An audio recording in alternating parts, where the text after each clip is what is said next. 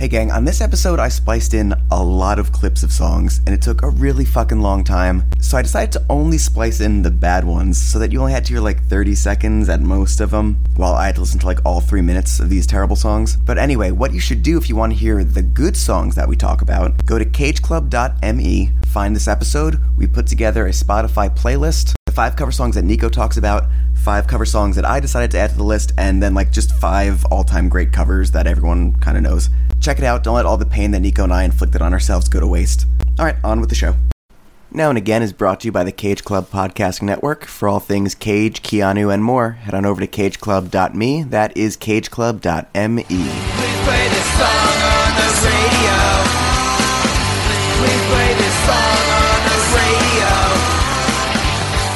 Welcome back to Now and Again, a podcast about mixtapes and memories. And uh, we've got a little bit of both today with me, as always. I mean, uh, do I even need to introduce you anymore? It's just Nico's here because Nico's always here. Hey, what's up, buddy? Hi, I actually live in this algorithm. let's let's very briefly touch on this now because I don't know if it will come up naturally throughout the show, but this is part of the uh, now quote unquote aspect of the new format. And this was influenced by a track that dropped maybe like three weeks ago, which was Taylor Swift's cover of September. Say that you'll remember, dancing in September, golden dreams were shining day. It made me sad, Panda. It's one of the worst things. I'm not just talking about music. I'm talking about like in the world, like Crusades, um, the polar ice caps melting, Taylor Swift covering September. Uh, like it's not. It's almost not worth talking about on this episode because it's so bad. But this is how we got this episode about covers. Well, and to that I do want to say I, I agree. It is profoundly boring. So what we're gonna do is we're gonna talk about covers today, and this this might be a long one. Uh, we're gonna try to keep it moving pretty quickly, but I have no idea how realistic that is because covers are all around us. I think we grew up in a time where like the cover song was like every band was trying to put out a cover song kind of and get some hits off of it. And cover songs are a little bit different now, and we'll get into that and how um, popular culture is using them. But they're everywhere, and we we played in bands, so like we've we've cover stuff all the time. We learn you learn how to play music by covering stuff. It's na- it's natural. I know that you love to throw up some um, quick little covers up on your Instagram quite a bit. Yeah, I think the the 15 to 30 second cover is pretty cool. I have a lot of feelings about covers. I think one of the things we okay.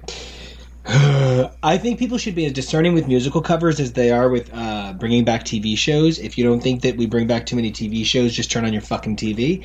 I think we bring back too many songs. I think some songs are perfect and don't need to be covered. I think some people, I think some songs are just being covered because people want to put their name on nice things. Like I just, I think it's you need to either bring something to a cover that's really unique, really special, or you need to be bringing the cover to a new generation because it's a song that wasn't respected during its time. But I think a cover needs to serve a purpose uh, Yeah. because you are still monetizing someone else's art and you are still taking millions of dollars to create something. And I think we need to put more thoughts into our covers. Uh, you know, whatever you want to say about sampling, sampling is different, extrapolating is different. Um, Mashups are very different. Right. So That's all stuff that yeah, we're not gonna. That's for that stuff for a different time. Covers are a very specific thing. It's just a matter of how that cover uh, kind of comes to be and what it says, like you said. And I'm gonna jump right into the kind of my rules of a good cover song. And the first one, I think the most important one, kind of what you hit on already. I call it the Jeff Goldblum rule. You know, you're so concerned with whether or not you could that you never stop to think whether or not you should. Yeah, no, yeah, that's that's totally that's it's a really good thing. Um, I don't want to talk too. I I've really worked hard to thematically create this episode uh, in a in like a really cool fashion, uh, and the way I express myself. So I don't want to give too many of my points away, and I'm trying not to Okay. touch too hard on what we've already talked about. But um, I I actually so shout out to a super cool dude named Matt. He's one of the coolest dudes I have ever had the pleasure of meeting through a Comic Con. He uh, has the most amazing Mark Waid Daredevil cosplay you've ever seen. Um, no, really, it's tremendous. uh, and he's a, an amazingly cool guy, and he listens to the show and he talks to me about it, and he's he's the best. Um, and I feel Oh, like he's he- the guy. He's the one listener, right? Um, he has responded to me about the show, and I feel like he is someone who has gotten to know me better through this show than in person because we live so far apart. And I just so Matt. Sometimes when I talk about how I'm super neurotic and I'm super about the presentation of my feelings, this is an example of that because I do realize you've been getting in, you've been getting to know me better through this show, and I think that's a fascinating statement. Uh, I when we started this project, I'm going to be honest. I'm going to be. I'm going to say some shit. I never wanted to do this. I actually was like, oh my god. I think podcasting is for like those kind of people. But okay. I was like, uh, Wow. who wants to Truth's listen? coming out. Truth bomb. I'm like, who wants to listen to like commentaries without something more interesting visually on? And so before I started doing this, I listened to some podcasts, and I was like, okay, I don't understand why I immediately assumed that there was something wrong with the idea of listening to like I I didn't make the logical jump from radio program to to podcast. I can't Yeah. explain it. So then I'm like, okay, now I'm interested in doing this. We did the first episode, and I'm really doing it because I'm super excited to spend time with you. And during the four and a half hour recording process on the first was episode, so long. I came to realize how much I loved doing this, and this experiment, um, because I do refer to it as a podcast experiment, Oh yeah. has unraveled a million times over. And I do think one of the most interesting things is the number of my friends who have responded back to me about content in the podcast. That's been Oh, that's that's awesome. been really interesting. The way that my friends have gotten to know me through this. There's a there's a really funny I think it, picture on Twitter of uh, it's like that feeling when you're listening to a podcast you love. And it's just like a picture of like two women laughing, and then another guy who's not in the picture like eating a bowl of ice cream and laughing with them. And that is really the feeling of a podcast. Sometimes it's like you feel like this is a conversation. The best podcast I feel like it's like conversations that you could be having with your friends, but maybe you don't have any friends to fill that dumb niche, and so um, you know you have these these two gals who talk about murders or uh, people who talk about bad movies and stuff like that. And uh, I don't know. Yeah, I, I like the medium. I think it's an important medium. I think with with things like um, with things like Serial and Shittown and uh, new, there will be more new ways of approaching the medium, which I think is going to be really interesting in the future. I completely agree. I and I do I do agree with you that I think um, it is an important medium. I do. I think I think my initial resistance to it was I sometimes essentially all this episode all these episodes are you and I talking the way we would normally talk um, when we were 17 on instant messenger. And Yeah. so sometimes I think this is just one away message away from being masturbating onto a microphone. Uh, sir, please do not kink shame me. I, you know, no. Look, I would like to remind you all: we are the people who broke P and J Adelgate, and we do not kink shame here. So, you know, I really think we need a meme database at this point. and uh, Yeah. anyway, so I'm really excited. I'm really excited about my presentation. I really thought about it. I put it all together. It's really nice. It's really good, and it brings together a lot of things I've mentioned throughout the series uh, because I think continuity is really important. Yeah, we we do need to be more popular so someone could make and organize a wikia about this show and all the stupid characters we've invented.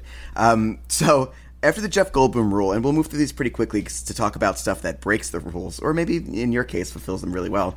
After the Jeff Goldblum rule, I want a cover song that is familiar and recognizable, but different and unique. A chord for chord cover with all the same instruments kind of worthless, but like a chip tunes cover of like all along the watchtower is probably like not necessary. you know, so like it's got to be familiar, but not so familiar that it's just a cut and paste with a different voice. Uh, you know, I I'm not sure. I, did you mean a chipmunk version? that no, I, I would I would prefer that in most of the time. Uh, chip tunes, it's like when you uh, you cover a song using like the beeps and the boops that would appear um, in like an NES or a Genesis. That sounds terrible. it's it's a thing and there's I think it's cool when people make like soundtracks to like video games that never existed because like some NES music like the Mega Man soundtrack Uh, there's like really good, interesting 8-bit limited music there. Um, but like, yeah, I don't. I, I'm sure there's like covers of real songs in that genre. It's just I, I don't know why. Yeah, neither do I. There's whole genres of music I don't understand, and I mean that very honestly. There are literally whole genres of music I don't understand. Finally, last rule, and this isn't a hard and fast rule, but more of a suggestion. I think the natural habitat and the best place for a cover to thrive is at a live performance. And the reason for that is it's a bunch of like minded people who are probably already riled up a little bit um, and very excited. And people are more forgiving of live performance. And there's no time to analyze it and think too heavy uh, about how terrible it is. I feel like if uh, there was a video of Jessica Simpson covering um, Berlin, see our previous episode where I lost my mind. Uh, that was just like a disposable YouTube video, like someone recorded it on a live show. I think I would, I wouldn't have had an aneurysm over it. But the fact that I could listen to it over and over again and pick out every little flaw broke me. So I think the best, and I'm not saying every cover song needs to be live only, don't record them, but I think live or a B-side of like a, a different song is maybe the best place for them. I don't trust bands that throw a cover on their regular album most of the time. Um, I I don't agree. I think a cover on your regular album is okay. Just one cover. I, I I tend to hesitate when it's like there's something very cynical, and we'll get into this. This will carry over to our next segment. Um, there's something very cynical about a cover being like the lead single off of your album to me. oh yeah, no, that's never acceptable. Yeah, so like your your Ataris, uh, you you can or your smooth uh, who the fuck sings Smooth Criminal, Alien Ant Farms. Uh, That shame. wasn't their lead. Shame on That you. was not their lead single. What was what was movies? Yeah, it just wasn't good. I st- yeah, I, I there's still something. Even I, I'll I'll go as far as just say a single released off of an album. I find something very cynical about that. Well, I mean, there's certain covers that reinvent the song. The the covers that reinvent the song win out. Of course, I mean we don't. We're not going to talk about the best of all time on this episode, but like, you know, there's discussion to be had of "I Will Always Love You," "All Along the Watchtower," Killing Me Softly. um, songs like that. That's just like some people torn by and we're like people don't even know that those are like it's just the new one has become the canon. Right. Okay, how are we handling this? Tell me. Well, I want to. So I would like to. Let's go into. I've been doing some research, and I asked people on Twitter and Facebook, and uh, via email, like, what are your favorite and least favorite cover songs? And I got a pretty eclectic mix. And thank you if you're listening to this and sent something in. We're not going to go piece by piece, but I came up with the five kinds of bad cover song because we kind of talked about what I think are the rules of like a good cover song.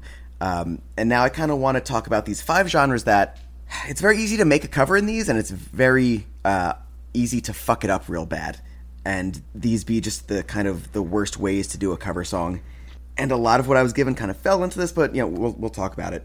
Um, these I guess I would call these the quote unquote viral covers um, because it's the kind of cover that people like it's spread around, people listen to it, and then if you go back to it a little bit later, it's like, ooh, this is not good.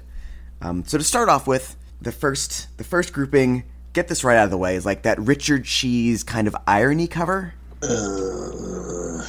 Yeah, I don't want tongue in cheek. Oh, look, we're a bunch of dudes covering a song by um, like a girl band. Like, I don't want that irony. I want my cover to celebrate the original song at least a little bit.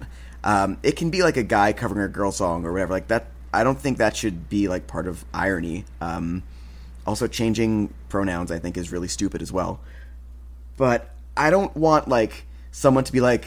uh, I guess the best example from the Richard Cheese discography is like his cover of Nirvana's "Rape Me." Rape me. Rape me again. Everybody! It's missing a lot of points, and it's just not very good. I think one of the things about the ironic cover is it's lovely, it's fun, it's a different take on the same thing, but you know, anybody can recreate art for any purpose. You know what I'm trying to say? Yeah, of course. You know, if what you want to do is decontextualize the art and make it humorous or just make it ironic that your your context for the art is isn't the same context, you know what I mean? If that's what you're trying to do, great, but that's a different thing than than trying to put your your meaning on the song. If your method of putting meaning on the song is to decontextualize the song and take away it, you know what I'm trying to say? Like It comes off as arrogant, like they're above not only the song but the artist as well. And who the fuck are you? right? So yeah, that that's an easy one. We can throw that out the window. But from there, since I was talking about that kind of Richard Cheese doing like the lounge covers, I also want to go with a, I guess what I, I would call this just this can kind of fit in a, in a couple of the categories that I have here. Um, but like that postmodern jukebox kind of cover, that's not irony. They're genuinely doing these songs for the most part, but like there's this wave now of doing modern pop songs in like 50s style or like here's Justin Bieber but done in the style of the 20s and that kind of hints at one of what I think is the fault of a lot of pop songs which is feeling like you're so above a genre that the only way you can experience a pop song is filtering it through a lens that is more palatable to you. Well, I actually think one of the things PMJ are trying to do is they're just trying to. Sh- like, I actually love PMJ. I've seen them live. They're phenomenal. Um, they're incredibly talented people.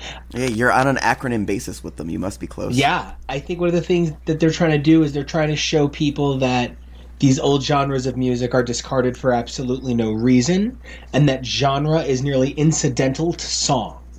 And I think it's a, that's a really cool experiment in the dexterity of songwriting across genre and the malleability of genre to song. I think that's one. I get what you're saying. Like the problem, I, I get. Uh, I don't. I actually don't have a problem with them. I think they and a lot of these genres have like a patient zero that did it well. Yeah. And then it just keeps happening and most of the time those those copies of a copy of a copy miss the point and they really kind of it, it's a snowballing effect that screws up everything involved with it from the top down.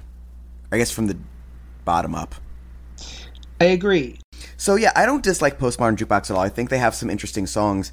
Um, but it's this is going to segue into kind of the next. They're like a subgenre, I guess. The next major genre of cover song is I feel like because there's now like an arms race of like shittier versions of them, that they no longer have the ability to just be like, oh shit, you know what? Like Toxic would sound good as like a '40s style big band song. Um, now they just have to be like, oh, there's a new pop song. How are we going to do it? That is where the next you know genre the the pop goes punk kind of cover that's where that goes wrong. You can trace this back i would say to um, i had to look to see if Save Ferris's come on eileen cover or Reel Big Fish's take on me cover was first and it was um, Ferris by a year or maybe just a couple months but seven, 97 and 98 and i think those are actually pretty decent covers because they found songs that would fit into that ska genre. Um, but then every terrible ska band and power pop and punk pop band from like 1998 to 2006 needed to come up with a cover song and they just picked one out of like their dad's record collection and they were like oh yeah we're doing this now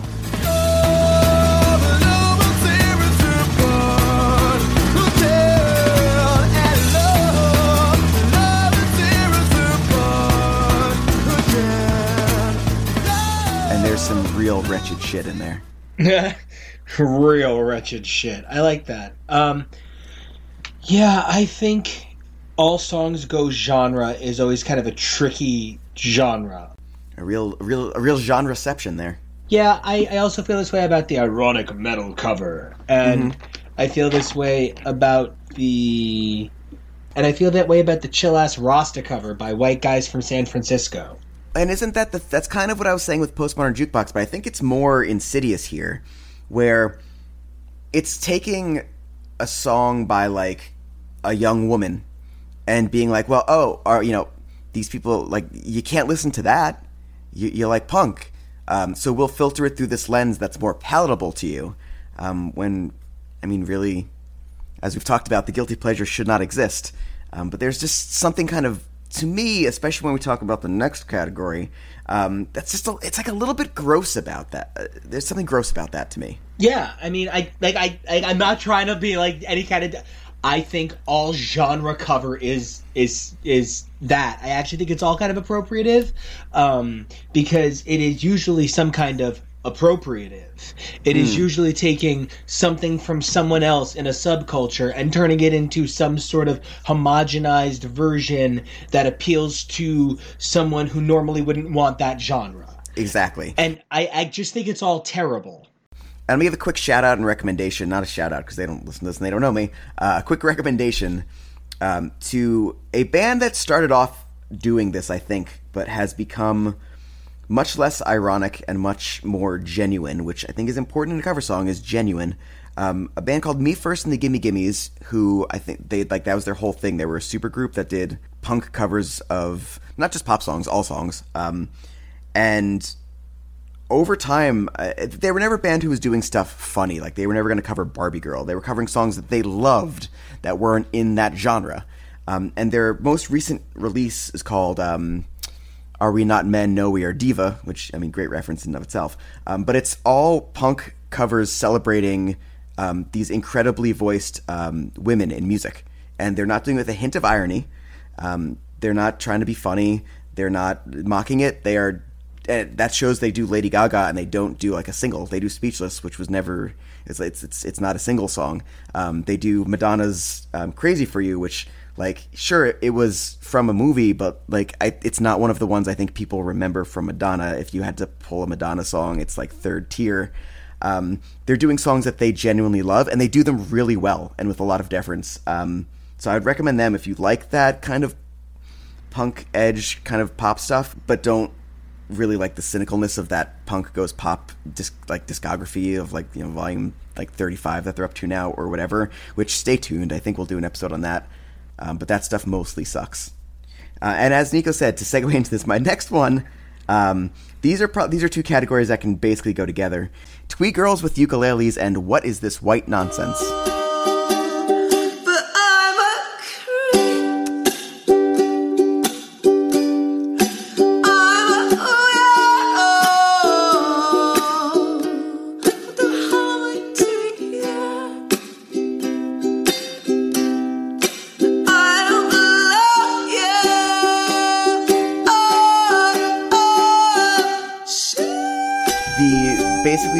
soulless cover of um, a song that just was maybe too cool for some people.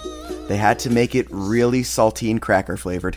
I'm trying not to respond too much because this. Uh, You don't have to. You don't have to. I think I think blanket. Okay, I think putting things in homogenized genres is to the deficit of the song. I think people expressing like I I think uh, one of the coolest covers that didn't make my list is India.Arie's um, "Heart of the Matter" by Don Henley. Um, so I think that's just an incredible cover, and it's pretty much a chick with her acoustic guitar doing a really cool arrangement of that song. I think there really is room for for for cool extrapolation into things like ukulele. I think the idea that it should always be really boring and latte gaze is terrible. Exactly. But I You know- I think there are people doing it cool. It's, Hell yeah. It's just I, I don't know. I I think yeah, I, I mean, think like I said, every single one of these is a broad idea of the stuff that goes viral for a second because people like the novelty of it. People can say, hey, I remember that. And uh, uh, Joey, I'm not going to call it the Ready Player One of music. I got yelled at on a on a Cage Club show for using that again, so I'll call it the Game Master Anthony's Birthday of music or the Ultimate Showdown of Ultimate Destiny. And when people don't get that reference, they can blame you. I would like I would just like to point out that for once there's animosity between people and it doesn't involve me. This is a welcome change of pace for my life. Um, Nico, if I said the the name Pomplamoose, would it mean anything to you? You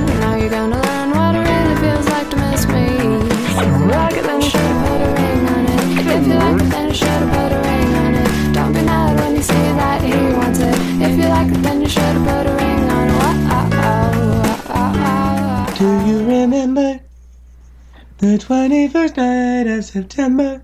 Yeah, no, I I love Pomplamoose. Essentially the same thing. Really, I think they are essentially the exact same thing as that Taylor Swift cover. Do you know why I like Pomplamoose? Because Because you have a thing for doe-eyed librarians. Oh, what a really great way to put that. It's true. Um, no, it, it's it is. Uh, okay, no, but I specifically forgive. I forgive Pomplamoose completely. I don't forgive. I enjoy because they know what they're doing is deconstructed, Oh, real boring white people versions. okay. You brought it back. To, okay, yeah. they know that they're breaking these songs down into miniature parts of them, essentially just highlighting the themes you need to carry the meaning of the song, and they're putting together a very purpose. I mean, I'm not insulting her vocal ability, but she does have a very uh, flat vocal. Uh, uh, hold on, sorry. She does have a very flat vocal sound. She's she's not an engaging singer, and she doesn't pretend to be. So, um, I don't think it's not the same thing as Taylor Swift being like, "You guys, I just covered September by Fire Earth Wind."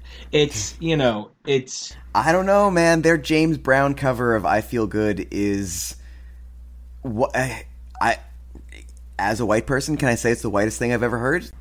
Yeah, I, I I really like it because they're not trying to sell you on the authenticity of what they're doing, other than the authenticity of there are people recreating these songs in their home for very little money.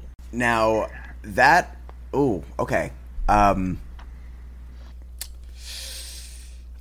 oh I guess we're gonna I guess I'm gonna ooh, I don't really want to do this on this episode but do you know about the Pomplamoose um Patreon was it Patreon or Kickstarter I think the Kickstarter thing do you know about that whole No, kerfuffle that they got in that basically killed them no, what happened? So Pomplamoose kickstarted a tour um, where they were going to go city to city and play their boring music for people. And they raised a lot of money. I think it's upwards of $200,000.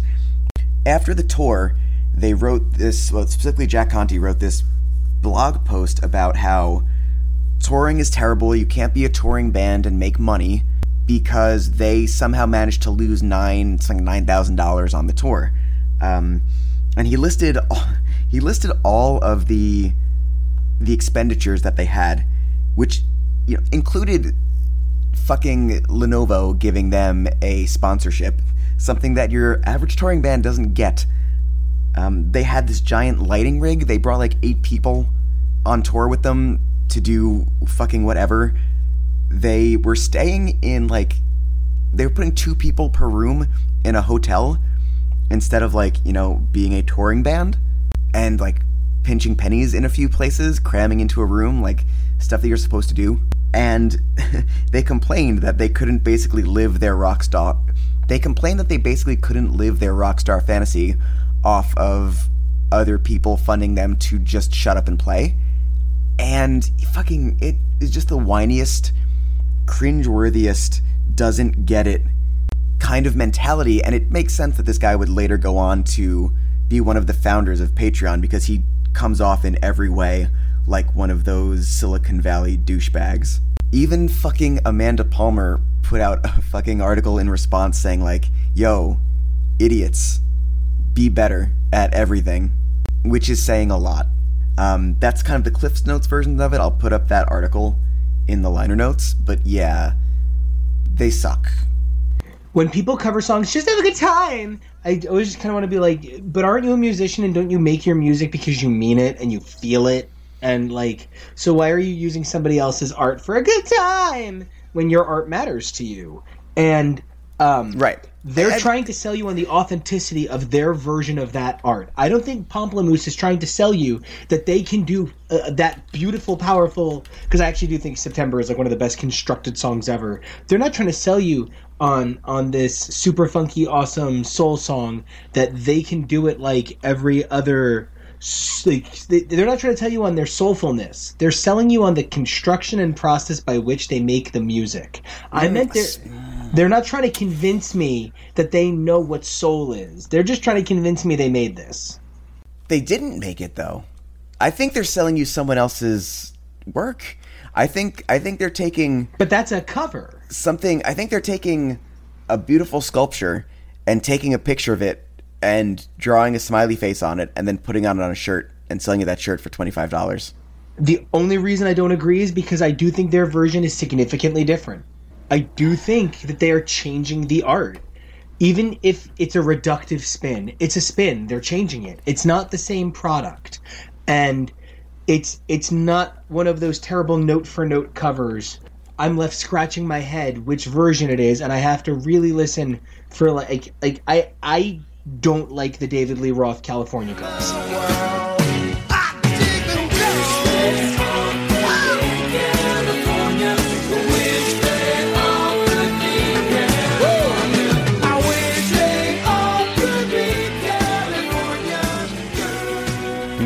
Yeah, okay. I mean, we're, I think it's pretty dumb. we might argue this whole episode, but we will not argue there. I think it's pretty fucking dumb. Um, I don't think that Pomplamoose was trying to get on the radio with their covers. I don't think they were trying to throw their hat in the arena of legitimate crafters of song. I think if they had gone on that tour and they got on that stage, they'd have got up on that stage and been like, "This is wild, you guys! It's the craziest thing." We like we always said if we were going to do a tour, we were going to drink Zima right on stage. They did go on tour, and they complained that they lost money because they decided to spend twenty thousand dollars on hotel rooms. I misunderstood part of what you said. I'm so sorry. Um, yeah, okay. How do I? Let me rewind. Okay. Okay. Okay. Okay. Okay. Here's what it is for me. Taylor Swift wants me to take her seriously as an artist. Pomplamoose doesn't. And that's where I can't remotely agree with you because if they didn't want you to take them seriously, they wouldn't have asked for your money. Oh no no no no no no no! I don't I don't agree. I think people are selfish. I think they saw an opportunity to make money. I don't think they wanted me to take them seriously. I think they wanted my money. And I think that the internet told them they were worth it because the market is created by demand. So whether or not whether or not we take them seriously as artists, we gave them money. And that's actually something I say to people a lot. Consider who you're giving your money and where you're putting your money. I don't necessarily know that they wanted us to take them seriously as artists. I, it's the fucking Chainsmokers. The Chainsmokers have hmm. literally said So- they don't so take music seriously. They literally do it for the pussy. They have said that a million times. They are garbage humans. They don't want us to take them seriously as artists. They just want our money. And that's got to be okay. Pomplamoose don't want us to take them seriously as artists. They just want our money. And they've proved that by stealing our money. and I think that's the point. Like I mean, when you find out that that guy now owns Patreon, like it's uh, to me a lot a lot more makes sense. Um, I just you know we were just I think there's something to be said about the fact that their most popular song is a cover of "Single Ladies," distilled through that lens of just safety. Oh, certainly. They definitely do a very safe cover. I'm gonna check the liner notes for this article about Jack Conte um, whining about how they lit two hundred thousand dollars on fire, living their dreams. The last one, and this one I think goes quickly. This uh, soulless trailer trash. We're in this age now where every single movie is um, soundtracked by uh, every single movie trailer is soundtracked by some weepy, slow cover of a song that we all recognize.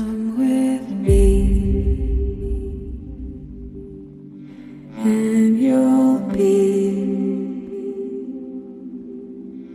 in a world of pure imagination. Take a look. It's vaguely goth, right? And like as we're talking, I came up with this. You need to let me do it because it's a, Oh, sure. it's terrible. But like,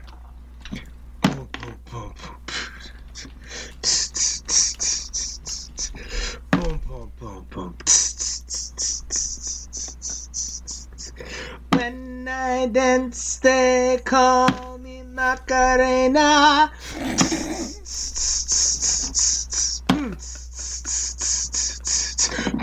Bwam. Uh, It's in a movie about Yeah. a stalker Spanish lady.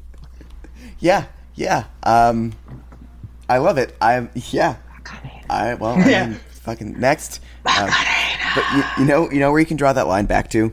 Um, even if it wasn't in the trailer, I'm sure it's like there's like nine thousand YouTube videos, like clip shows, or like look these two characters should be in love videos um, that soundtrack it to it. But um, the Donnie Darko Mad World, I feel like that's kind of patient zero for this.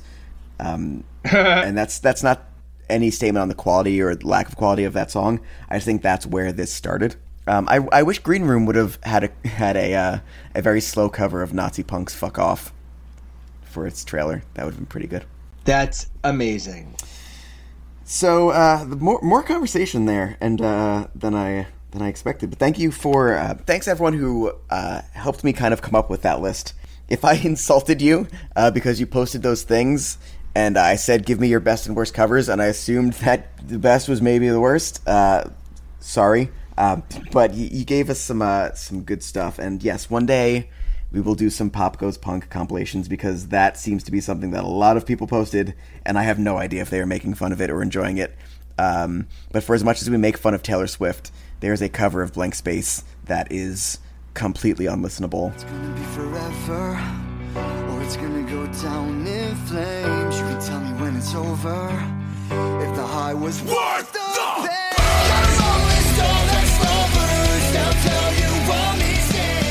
All right, so Nico, we're gonna go through your list of covers. Um, as we do that, I'm gonna drop in a couple ones that that I like as well, but I don't have a full list uh, like your your beautiful ass does. Um, so start us off, buddy. So, when Chris said to me, "We're going to do an episode about um, covers," I said, "That's a terrible idea. What? It gives me too much power. Okay. It gives me the opportunity to express uh, the things I think about music across a really broad spectrum." Now, you're going to think some of these are, are I played it safe on some of them, and you're going to think I got a little out there on some others.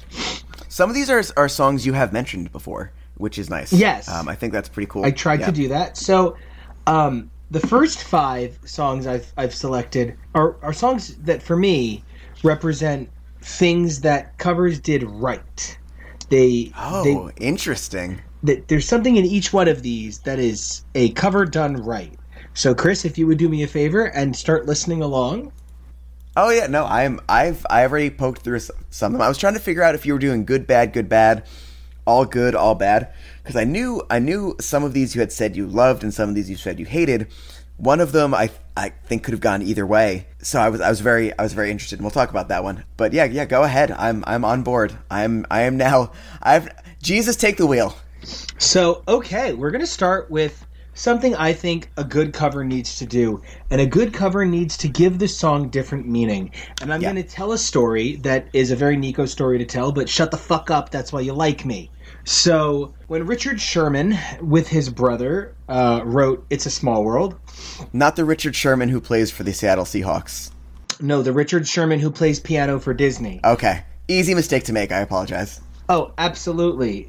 When they wrote It's a Small World, they wrote It's a Small World because it was a prayer for peace. It was literally saying, look at all the things we ha- there's so much that we share. It's time where where it's like literally a prayer for peace. Um, and instead they turned it into like you know, and it's like super fun, but it's a different meaning to the song. Um, a really good song does have dual meanings. A really good song has layers like that that it can it can act on multiple levels. Ooh Child, the actual song is is an incredible piece of music. It's it's a song that brings me a lot of joy. The original, and the song actually comes from something their mom used to say to them. They she used to say, "Child, things are going to be easier. Things will get brighter." It, it actually was her being like, "Hold on." hold it together. And and the pop one, the pop R and B uh, original is so great, uh, but it there is something kind of sad about about it. There is something really sad about the lyrics, and I don't think the pop Yeah. version is quite as sad. Uh, this Beth Orton version is is plaintive and sad and broken, and it Yes. adds a layer that that is contextually in in the meaning of the song, but not highlighted or spotlighted in the original, and it it it interplays with what is good about the original in a new way. which is it's it's integral and this you know if if you're not paying attention you you might think that this falls into that soulless trailer trash genre but like that's th- those aren't catch-alls. Like things can things can follow the rules and like break out of that. Like this like you said it recontextualizes it. It gives a meaning. It's it's not that slow soulless cover of i'm too sexy. It is a song that is already meaningful that changing it adds a new layer and exploring those layers, peeling back the, the that onion and trying not to cry. I think that's something that a good cover succeeds at. Yeah, and you know, uh, the original is sung by a group of beautiful harmonizers who are able to knock out these incredible sounds, and everybody is incredible. And uh, Beth Orton always sounds like she's speaking whale and Finding Nemo, and it's a very different vocal experience. Even it makes it like I don't want to like. It kind of sounds like like a Russian mom right after uh, Anastasia's family has been deposed, just being like, "Oh, child," and like like handling out like what do they serve like stew or whatever, and Borscht. like borscht. Like and you know she's handing out their portion of borschten, and everybody that sounded like portion abortion. Okay, I'm done with this. Anyway, powerful song, really good. Moving on, next cover. I want to ask you a question. I I like this song, and I have a feeling you don't. Um, but I don't know. I just think it would be extremely on brand for this show for you not to like this specific song because it would it would dunk on me in a hilarious way. Because I'm about to get your drinks ready. I'm about to trigger the Nico drinking game myself. Um, how do you feel about Tori Amos's cover "Smells Like Teen Spirit"? Because I really like it. Okay. I have a really interesting relationship with Tori's covers. I don't listen to Tori Amos for her. This is something I actually came to realize over the last few days. I interact with art, like with music, more for the songwriting and the complexity and the technical ability of the music than than the performer necessarily. So when I do love a performer, it's usually a pretty dynamic performer. The thing I love the most about Tori Amos is her songwriting. I really connect with her songwriting. It makes sense, yeah. Um, so frequently Right. her covers leave me really dry. Yeah. I like more when she that makes a lot of sense. Yeah, I like more when she throws a bridge of another song into her song. Like, if anybody wants to hear a really great example of, of her doing that, check out on YouTube the Sessions at 54 version of Light Sneeze with Hurt by Nine Inch Nails in the outro. It's super terrific and it's a really great example of her making a cover work in her style. Um, that said, she did a cover album. It is my least favorite Tori Amos record. I just I just fucking knew that you of course the one time I, I'm like, I really like this Tori Amos song, even though it's not a Tori Amos song. I just I just I had a feeling that you'd just be like, shut the fuck up, here's why. No, no, it's good. It's good, but it's not like the original isn't even close to my favorite um, Nirvana song. But I will say what her version highlights is the lyrical nature of the music. I actually think her piano interpretation of the music is a really dynamic interpretation of it. Um, it- it's really good. She's I've seen her do it live a few times. It's it's really terrific. Oh, yeah, neat. you know I've seen her a million times. That helps. Our next on your list is a song that you have talked about on this show before, but remind people. This is my favorite male vocal performance of all time. Thank you very much. uh, NSYNC's Sailing is a cover of Christopher Cross's Sailing. It is a really tremendous piece of music. Um, I think JC Chasez has like the most beautiful voice ever. His like uh, his collaboration with let's do the Nico drinking game. His collaboration with BT Yay! um, uh, "Force of Gravity" is it. The chorus of that song, the lyrics are super, kind of like beautiful, but kind of emo, kind of silly. Do you cry your eyes to sleep? Is it peace you seek at night when your body's weak? It's a little, you know, 2000s aughts EDM, but it's it's super good, and his vocal performance on it is devastating. And this is the first time I heard JC Chasez perform it. Like I actually, when he crescendos at the end of the song, I cry. Actually, um, it's it's it's it's a bit of music that makes me so emotional I cry. Uh, I think he really.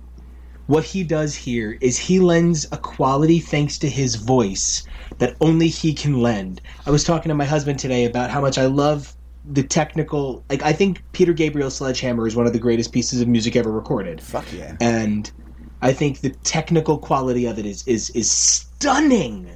But one of the best things about that song is what he can do naturally with his voice that is Peter Gabriel when he does that around the bend hmm. bit. It's it's you feel it in your throat and like in your stomach and your heart and when he does anything when peter gabriel sings anything you feel it you know what i mean when you hear solsbury Yeah. hill it's because his voice does that ha ha, and you're like you feel it, and it's, just, it's so good. And There's a reason John Cusack holds up uh, holds up in your eyes on that on that boombox and say anything, man. That song works.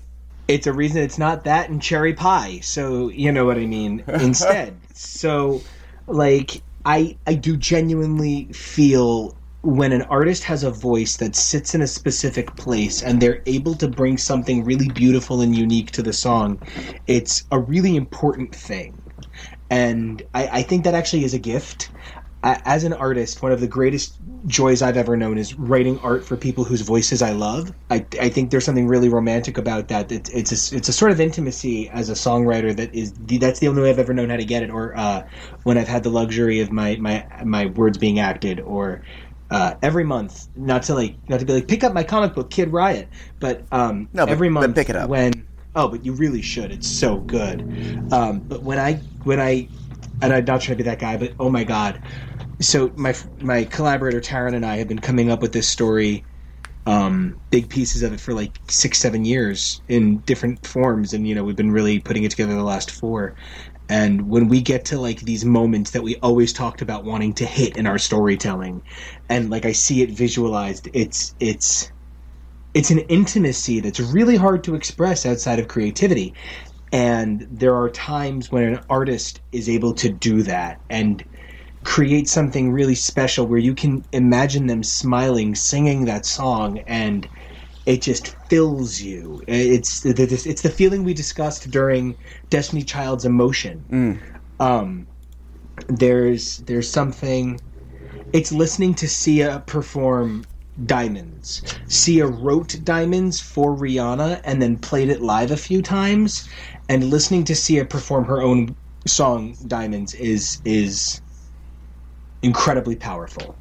Um, and you know, sometimes it is the vocalist that can change the song. And I love "Sailing" by Chris Cross, uh, Christopher Cross, not by Kris Kross, Sailing gonna make you wanna jump, jump. right off the boat. And um, so that's that's this song to me. It's a really stunning vocal performance. Well, you've just you've just built in your segue, so because the next song, is Sia. Oh, I have. So okay, I'm not that guy who's like. I don't want to sound like an asshole, but sometimes when an artist you loved for a really long time and you used to have to beg people to listen to and give a chance to, all of a sudden becomes big and there's a shift in their sound anyway. And you no longer connect with it. You inherently sound like the world's biggest hipster poser loser for being like, I'm, I'm kind of not into it. I liked them before they were big, Yeah. but like, it has nothing to do with them getting big. Like, oh my god, it's just you know they changed. Um, there's no, there's no getting around it. it. I understand, but yes, you're right. yeah i um i really love i really love sia's early work but i stop inter i stopped loving her work. Like i love chandelier i loved elastic heart i really didn't care for the rest of that record didn't love the record after it. Uh like i oh, what was that song that i really liked? The greatest was pretty cool but i just i haven't With been Kendrick, yeah. Yeah, I just haven't been crazy about her music in a really long time. But there was a time where her, her music was bonker banana pants, incredible world smashing, and uh, this record, "We Are Born," is like a pinnacle record for Yeah. her. It is it is one of the most perfect pieces of hard to describe dance pop. Um, yeah. If if we didn't have such a uh, fucking giant heart on for emotion, like we'd probably talk more regularly about how like Body Talk and We Are Born are like the greatest pop albums of the last twenty years. Yeah, um, I think "We Are Born" is, is a stunning achievement in musical uh, brilliance. And now to to touch on something else, I like sailing. I like "Ooh Child." This is the first cover that I'm talking about that I had a very specific relationship with. "Oh Father" by Madonna. Uh, I like many gay men who grew up with fathers who desperately wanted to understand them. I had a tricky relationship with my dad growing up. You know, even if you don't get along with your father, straight fathers are able to pass on to their straight sons inherent things that they're going to need to know about manhood, whether or not the father is capable and chooses to or not is not part of the discussion I'm trying to make, though I do know many straight men whose straight fathers did let them down in preparing them for life. But there are things about gay culture that can be hard and are tricky, and you don't have an older male figure built in to show them to you the way straight counterparts do. Now, many of us are very lucky. I had an incredible gentleman named Chad who took excellent care of me for a very long time until I got my gay feet. And um, uh, we love our boyfriend Jonah. He's uh, 21, and we super love trying to help him navigate this crazy, you know, life thing. Uh, he's super wonderful. Hey, Jonah. Um, oh, Father because Madonna was huge for me uh, growing up. I saw the Drowned World tour so excellently. I went with my cousin Lisa. She was the first person uh, in my family I came out to after my sister because I told my sister everything as I thought of it. Um, oh Father was a piece of music that very much affected me at a very important part in my life. It was always interesting that it was one of the most underappreciated Madonna songs. It's uh, one of the few Madonna songs that had a music video that uh, did not chart very high. The Madonna version is another song that is very important to me, but this Sia cover is one of the realest I've ever. I've never made a uh, never made a secret on this show that I suffer from mental disorder, uh, mental illness, whatever. It's okay, it's cool, dude. Everybody's got stuff. You know what I mean? Like you might have neuropathy in your feet, you might have bipolar disorder. One doesn't, one's not less okay than the other. Just get the right treatment and make sure you stay healthy. Um, I don't think anyone's ever been on this podcast that had okay brains. right? So, It's like a requirement. your brains are all melty, and um, Certainly requirement for hosting. That is that is yeah, you need to be severely damaged. And um this like the first time I really interacted with the Sia cover of Oh Father, I was genuinely not okay. And it it it does something that I think an important and a cover should do. And one of those things is I believe Sia when she sings this felt the way I feel listening to her she's able to convey to me what I believe she's feeling. This isn't just an emotive cover. This is her reflecting on a piece of art we both know. This is Sia sharing her experience of Oh Father with me. I think one of the things that lends to that is the stylistic ways she makes this a Sia song. This is so one of the things that I love about Sia is Sia sings like an asshole and um, sings like an asshole is a term I use for anyone who sings like an asshole. Now it's it's usually Sia and Rihanna. They're the most guilty of it. Uh, Rihanna sings Diamond and um, Diamond. Diamond. Yeah, that she says it like Melania Trump means she sings it like an asshole. Diamond. So she sounds. She sings it like a sitar would play it. she sings it like yeah no like somebody's punching a sitar i really don't disagree um but like there are two people who frequently sing like assholes. When she sings like an asshole on this it's you can like seriously feel her choke back the tears. And this song is about learning to forgive your father uh, for the things he can't help. You know no father asks for a gay son. Not that any father has a not that every problem, father has a problem with it but nobody asks for it Nobody says, disconnect me from my child in this way. Nobody says, isolate my child uh, from me emotionally in a way that I will never be able to compensate for. Nobody says, remove my presence as his guide in this capacity. You know, one of the basic elements that a patriarch is supposed to play in a familial unit is is to teach other alphas, other males, other other masculine figures, whatever whatever your culture, your tribe chooses. You know, alphas, whether it's genderless, you know, however it is, it, it's supposed to teach them sh- how to be strong and and how to be alpha, man, dominant, whatever Right. you need to be. It's culturally different for a straight man than it is for a gay man. There's things that my father just can't warn me about. There's there's just very few straight fathers can talk to their sons about the dangers of bottoming.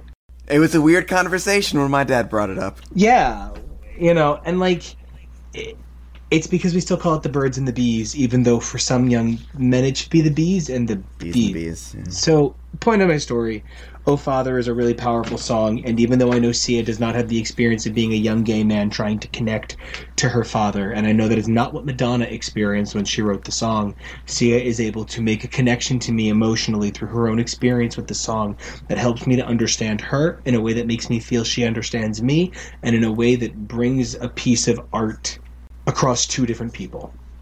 And that makes it the most this show cover you could have possibly brought up. And thank you for that. I do what I can. These next two are the ones that I wasn't sure if they were. It was screwing up my list. It's like, is this good column or bad column? I wasn't sure. You know, I, I never know what you do like, what you don't like. So tell me about tell me about these these next two. I think Fell in Love with a Girl by the White Stripes is like literally the most annoying piece of music of all time. you remember how we were like every single thing about Hey Ya comes together to form the coolest song ever? And I Yeah. kind of feel like Yeah. um you know what? Do you know what I think? I think Fell in Love with the Girl by the White Stripes is blenders slowly creeping up your up all of your extremities. Like it's like five little blenders on each one of your fingers, five little blenders on your toes, a blender on your dick, a blender on each ball, a blender on every fucking strand of hair on your body. Wow. I like I can't even explain because it just sounds like crunchy noise nonsense. It sounds like a faraway construction site, and there's an ambulance between you two. It just sounds like somebody is punching a keyboard that has been programmed to only sound like gunshots. It's just a horrible, horrible song. it man. sounds like bad brakes on an 85 Pontiac. It is just a bad song. And I think this cover is pretty cool. I think what's really cool is not only does she put her own version on this, uh, this is sort of my catch all for PMJ songs. Um, sort of like yeah. It's it's style. It's a stylistic. Uh, it's a major stylistic diversion for sure. Exactly. It's a complete change in the in the the like the. Cause remember, I was like, oh, you know, uh, "Ooh Child" recontextualizes the song. Yeah. Um, Joss Stone literally retextualizes the song. She significantly changes it, and I know we both agree that changing the gender is a stupid thing. Yeah. I actually think it's. I would have loved if she had done "Fell in Love with a Girl" and done it really sexy and sultry, but unfortunately, I don't think 1999 would have allowed that. Um, and I don't think they would have like whenever this came out. I think it was like 2000 maybe. I don't think they would have let her three. sexual 2003. It's not the biggest. It's not the biggest sin for sure. I think she gives a great performance. I think it's produced really expertly. It is. Yeah, yeah, this song just it is the catch-all for PMJ songs. Um, it's it's really cool. I like any time that it, it's believable. You know, make me believe that you think this song works in this genre, and I'll pretty much follow you. And I, I have an example of that. I'd love to throw Oh, in. throw and it, it's, throw it, throw it. it's it, it's weird. I'm going to bring this up because I've I've talked a lot on the show. Not a lot. Uh, I've brought up on this show. It's come up. Blah, blah, how I think this band fucking sucks because I think the early 2000s are just the dredges of music in the time that I've been alive. Um, though now is certainly giving it a good run for the money. An interesting retextualization of a song that works in a very different way is Limp Bizkit's cover of Faith. I think the original song is fantastic. I think the the broy fart rock whiny guy singing those lyrics is very funny. And I think they did a, a pretty decent job composing a cover that probably shouldn't exist um, for a band that probably never should have existed to begin with. I- um, I don't you all would've disagree. Better for it. I don't disagree at all. It works. Yeah. And then it's really funny because their cover of Behind Blue Eyes is extremely in the same genre, and it fucking sucks and is one of the worst things I've ever heard. My dreams,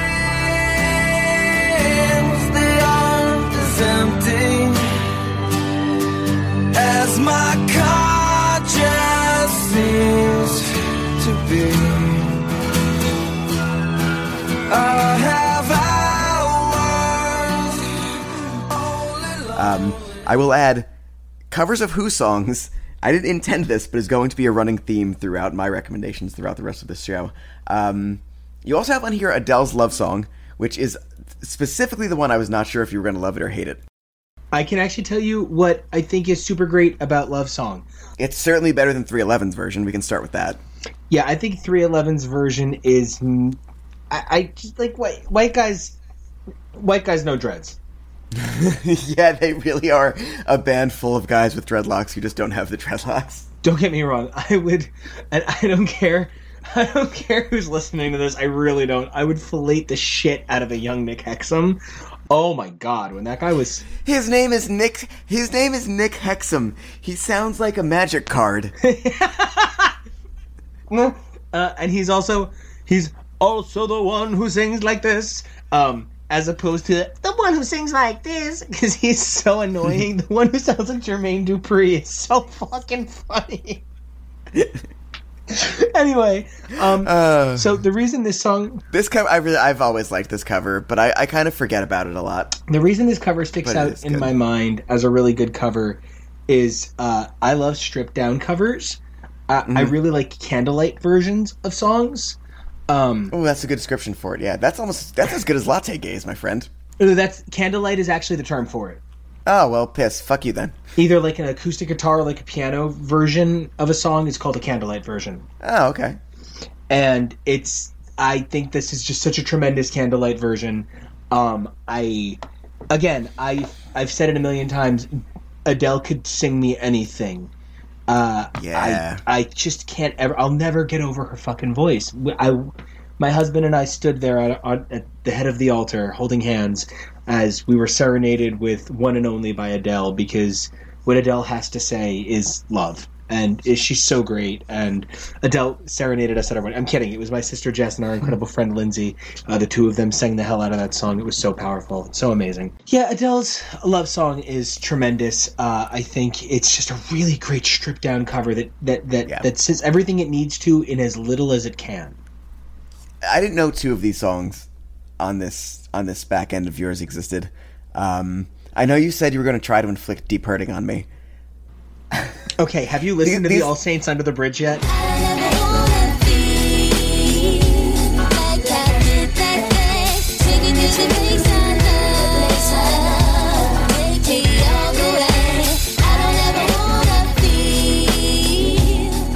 I these first two on this list are deep hurting for sure.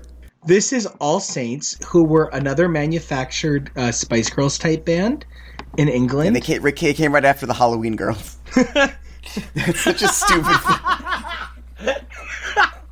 I I don't know. Batman's Batman's here to punch me in the face for suddenly becoming Calendar Man for some reason. You're so fucking stupid. I don't, I don't even know. Okay. I'm so sorry. Okay. Oh god, this song. So It's not okay, good. Sorry. So anyway, um, so this sounds like what would happen if you threw the Spice Girls and Aaliyah and good music in a blender. Yeah, yeah. I mean, I'm not a huge Chili Peppers fan, but I think this song's pretty unimpeachable. Okay, wait, ready? So then, the Ooh. it's so like you have to do like a, like a little two step to it, like side to side with your shoulders bouncing and looking really dramatic, dead on at the camera. Uh, for those of you who are too lazy to listen along, that's embarrassing.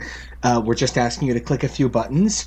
I know people who will spend 40 minutes clicking around for the perfect porn, working very hard to keep that erection the entire time, and they won't click to find a video to listen along. Unacceptable. Anyway, So they here's a sin that I didn't mention. You know, we we we've said changing the pronouns is kind of just unnecessary. Changing the lyrics or adding lyrics, unforgivable. Yeah, I I I, I think it's so bad. This is so much worse than I remember. it. oh my god! It's it's really This is really not oh good. Oh my god, this is a botched. Oh my god, this is a box execution in slow motion. Oh my god. So I just I just don't understand. It's like it's like when you watch a comedy movie, and it's just like you're watching and you're like, this isn't funny. This is in fact painfully unfunny. It's like how do people sit there and watch the dailies and, and like laugh and pat themselves on the back and be like, we're doing it, we're doing it, guys. We're gonna make people laugh with this one. It's like how are you in the studio and you're listening back to this and you're like, yeah, this is something people should hear. It's like if you're if you're unlucky enough to be in the white spin-off of Big Mama House, White Granny's Hut. All right, yeah. I mean, I'm done. I'm good to be done with this. Yeah. I don't remember that Madonna covered American Pie.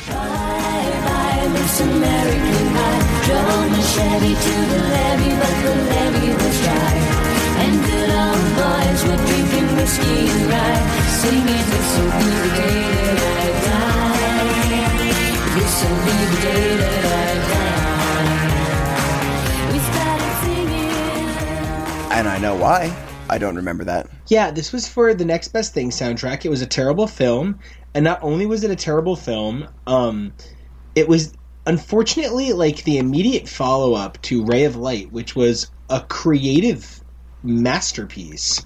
It it she had a lot of credibility. She said that this religion thing wasn't just a fad for her. She really believed in Kabbalah and the power of religion is healing and forgiveness.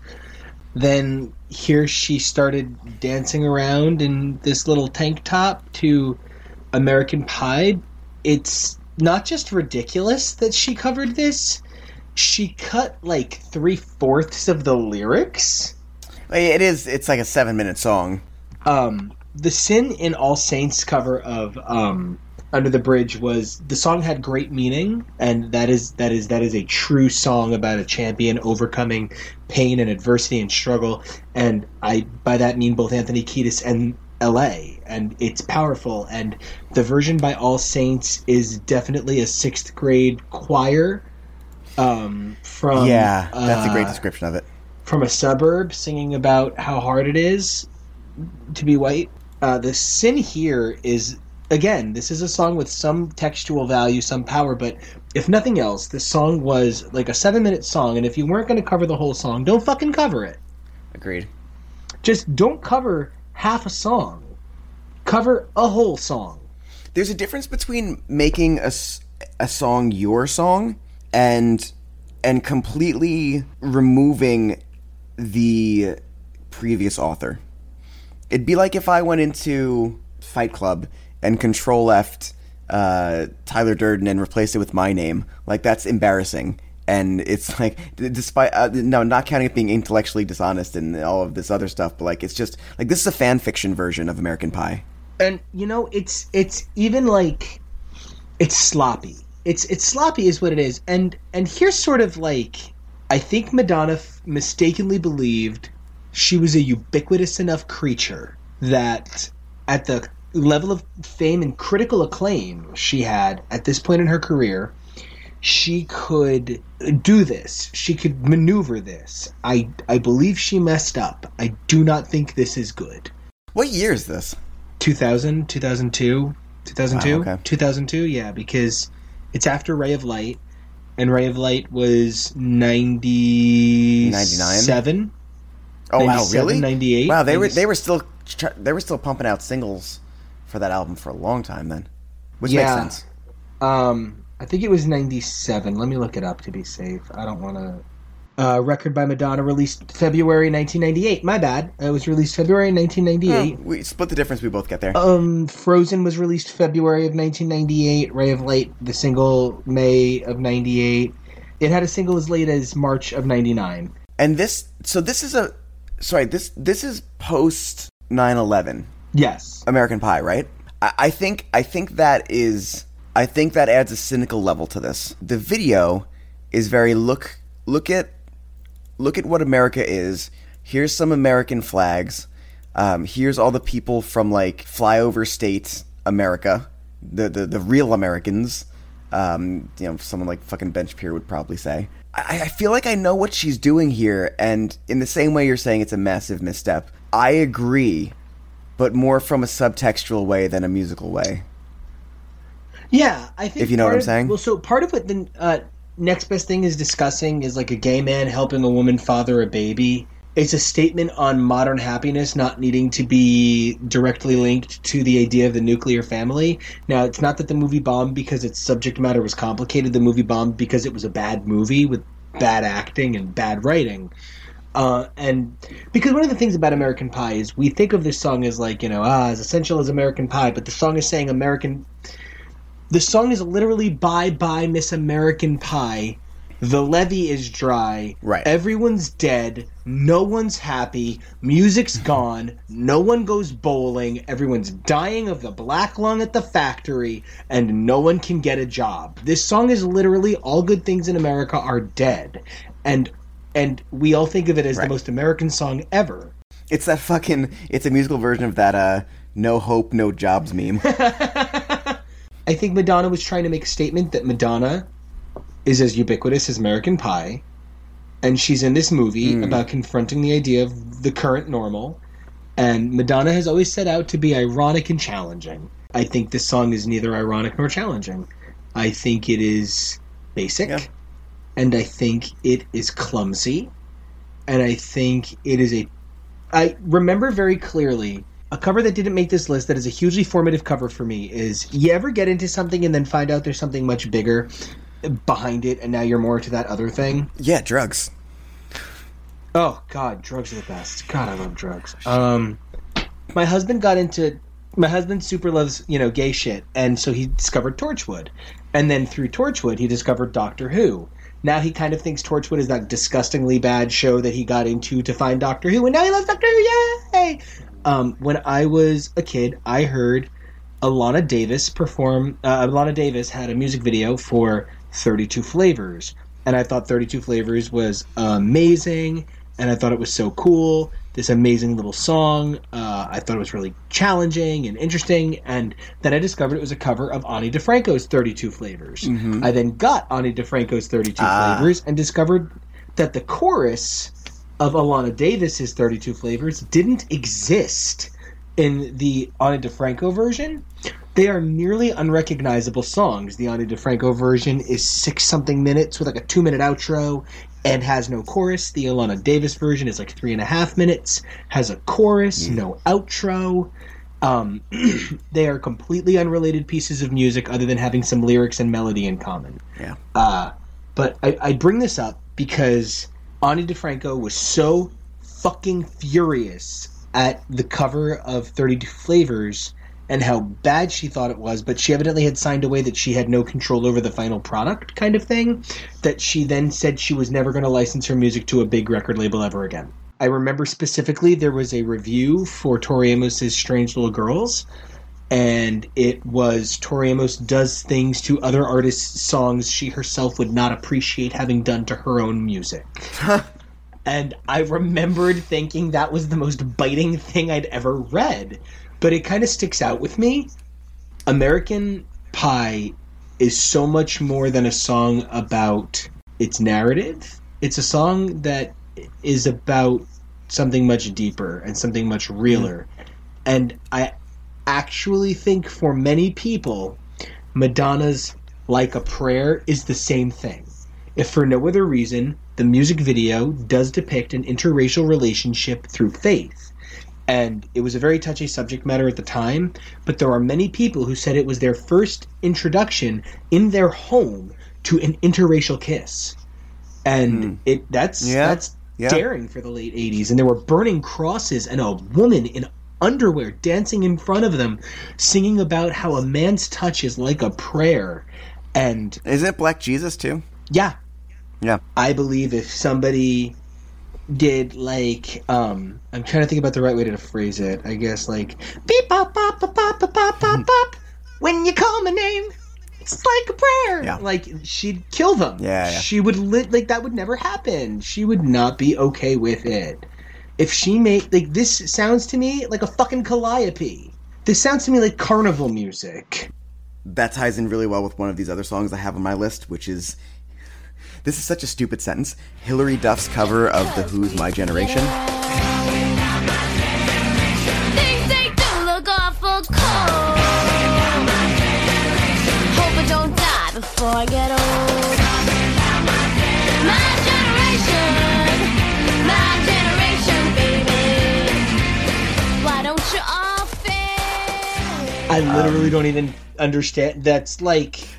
Unspeakable words. white supremacists running for office in 2018. I just don't understand it. It, she changes the lyrics of the song. First, she gets rid of all the stuttering, which is like a good piece of storytelling in, in the actual version of that song. Um, and uh, also changes the lyric to "Hope I don't die before I get old." And I mean, if you just want to miss the point of an entire song, there it is in two words. Just just that little tweak. Um, uh, it's, in my opinion, probably one of the worst covers I've ever heard. Um, but you are certainly giving this list is certainly giving me um, a run for my money. Next, Next horrific experience.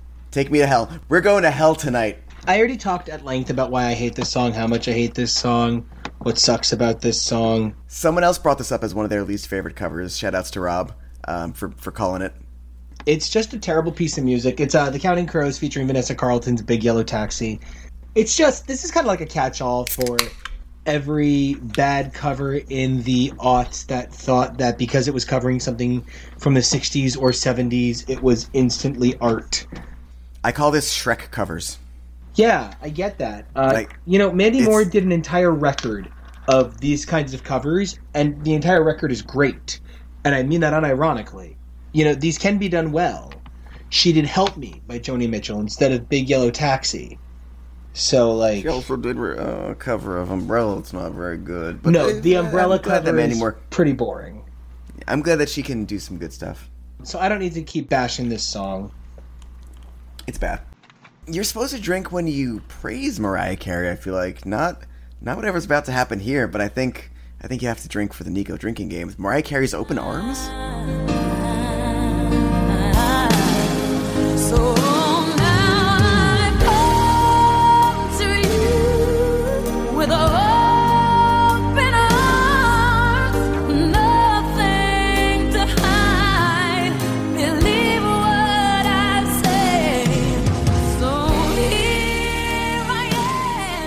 Sometimes an artist thinks, I love this song. This is a good song. I want to show everybody how when I am in my car and I had a bad day and I'm stuck in traffic on the way to my mansion, I put on Steve Perry and I blast Journey with hmm. the top down and I sing really loudly so everybody around me in their cars looks over at me, realizes it's Mariah Carey, and claps. that is this cover. It's it definitely fails the Jeff Goldblum test. It's it's it's boring. It's boring and dull. It's boring and dull. And if I felt sailing was enhanced by JC's voice adding a new layer to the song, I feel Mariah Carey wasting her talents on an on, on another talented singer's song is silly. Mariah Carey, you covered "I'll Be There" perfectly. Yeah. Oh wow, I forgot about that. That is a really good cover. She's really talented when it comes to covers, or was at one point. Uh, her cover of this, her cover of "I Want to Know What Love Is," her cover. Uh, no, but like then she also had her cover of um, "I Still Believe." Yeah. that was great. Fantastic. Her cover of "Do You Know Where You're Going To?" Terrible. Um, it- you know, there's times where her voice just doesn't add much. You have to explain this last one to me. Really? Okay. Because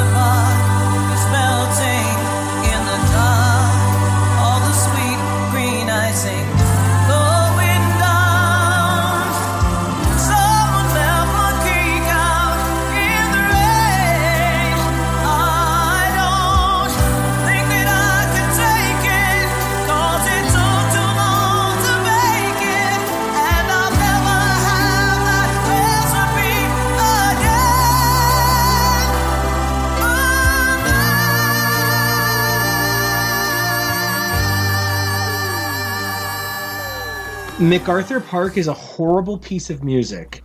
MacArthur Park is melting in the dark. Okay? I need people to understand. I actually think MacArthur Park is a really bad piece of music um, in general. Every version of it. Every version of it is bad. But but it's about it's an important song. Someone left the cake out in the rain. I don't know if I can take it because it took so long to bake it, and I'll never have that recipe again. Oh no. Ah! I think it's a really bad song. I literally think it is a bad song. One of the few covers that had um that was improved. Most most of Weird Al's parodies are like sideways or downward steps. Some Weird Al covering this and turning it into Jurassic Park elevated this song significantly. Yeah, uh, Jurassic Park is frightening in the dark. So, so, so, do you like this cover or not? Because it's certainly better. Oh, no, I'm sorry. Let me be clear. Every version of MacArthur Park is garbage. there is no good version of MacArthur Park. No one has ever gotten up in the morning and said, "Today I'm going to commit my time to recording MacArthur Park." It's and, and it's been a good thing. It's the same thing with Gloomy Sunday. There are just some songs that are so fucking horrible in the first fucking place. I mean, we're talking horrible. We are talking a hundred percent bad. Like it's really horrible if you accidentally see your grandmother naked. You don't need to like keep doing it by accident over and over. And that's what covering MacArthur Park and Gloomy Sunday are. They're subjecting yourself to naked grandma over and over and no offense to anybody into Gmilfs. Like but like I can't. I can't. If it's a bad song in the first place, no matter how much Donna Summer you put into it, it's a bad song in the end, right? There's there's there's there's this idea that big epic songs are automatically great and powerful, and you know what? That worked for Cher in the '70s. I believe that's what they're calling the um, the Imagine Dragons technique these days. Yeah, I just think it's a dreadful. It, it's a stupid thing to cover a bad song. It's a stupid thing to cover a bad song big. I mean, this this this song is bad, but it was big for some reason. another one that I I'm gonna I'm gonna I'm gonna put myself out there and I'm gonna I'm gonna let myself get slapped, but like actually think um Eric Carmen's All by Myself is a really dreadful piece of music. I think it Uh, is. I don't think that's that contentious. I think any song that is like the theme song to an incels YouTube playlist is completely unacceptable. Like All Out of Love is up there in terms of so bad you should be embarrassed. I think Don't Cry Out Loud so bad you should be embarrassed. I think MacArthur Park so bad you should be embarrassed. And for some reason, this song gets covered a lot. Yesterday, Yesterday by the Beatles is not a great piece of music. And That is the most covered song of all time, right? it's one of them, yeah. I don't think I've ever heard a cover of that. Are they talking about like wedding bands? Like what? What? What? Have you ever actually heard a recorded cover of that song? I mean, I can go look one up right now. But No, but I've heard a ton of covers of Blackbird. I don't think there's like a famous cover of it.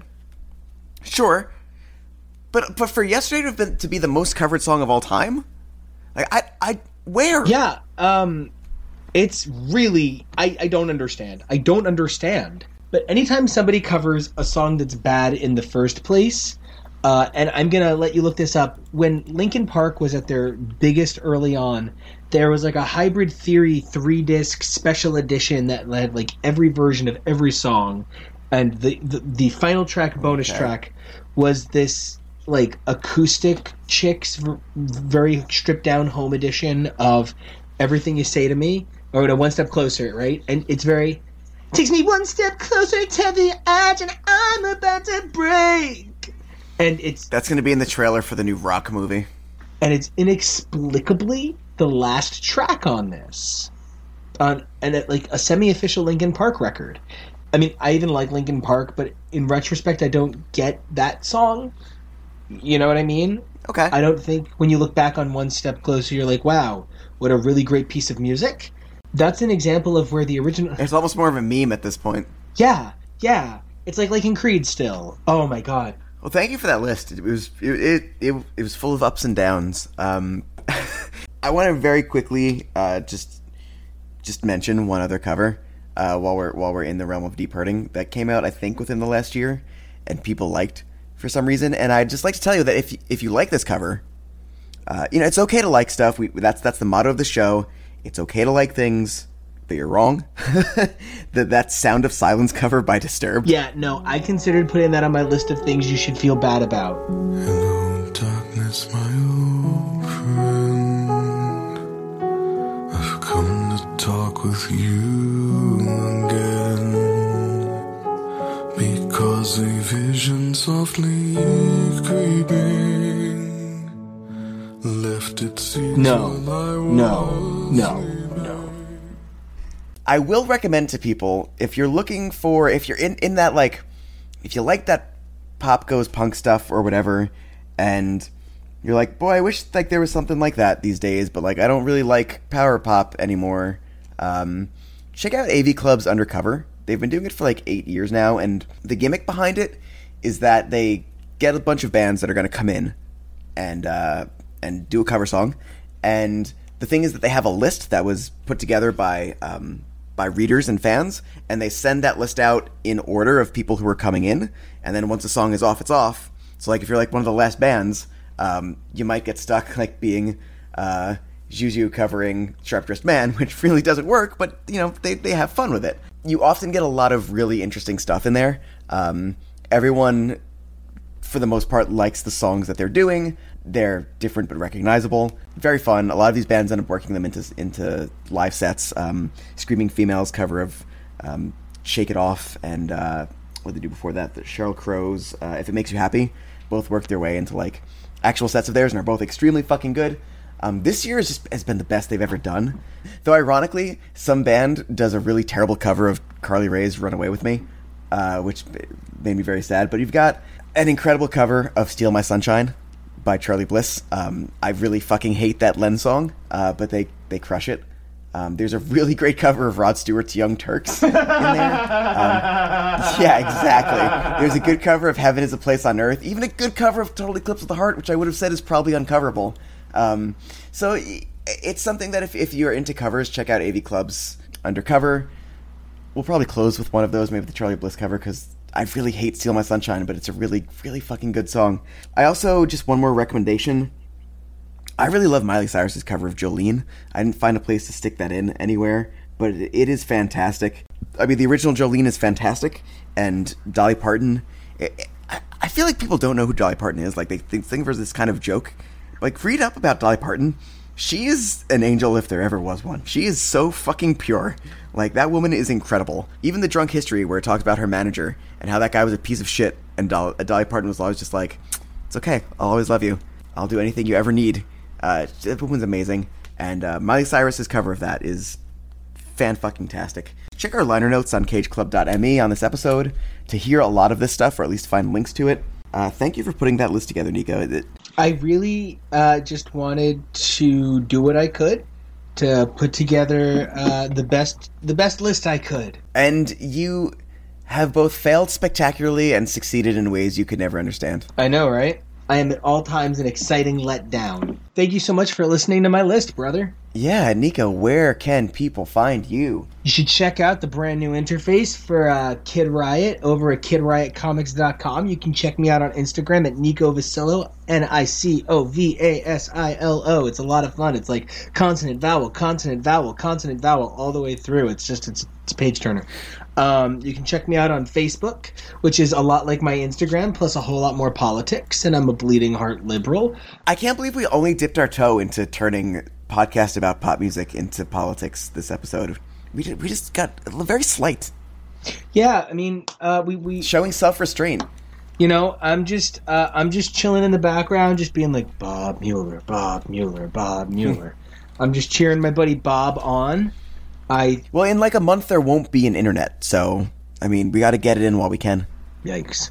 Yeah, and I'm at Chris Podcasts on the Twitter. Now and again, cast at gmail.com. Send your questions in about anything or add to the discussion about your favorite or least favorite cover songs. Cageclub.me for all kinds of podcasty goodness from our friends.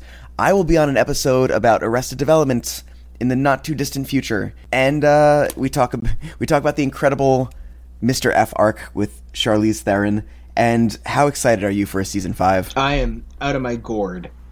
Yeah, I uh, fuck all the haters of uh, of bringing that show back again. I'm super hyped, and I'm sure we'll end up talking about it on this show somehow. We'll we'll worm it in there. It's because it comes back better. It comes back better each time. So And until the next time, where we are on now volume 18? Question mark.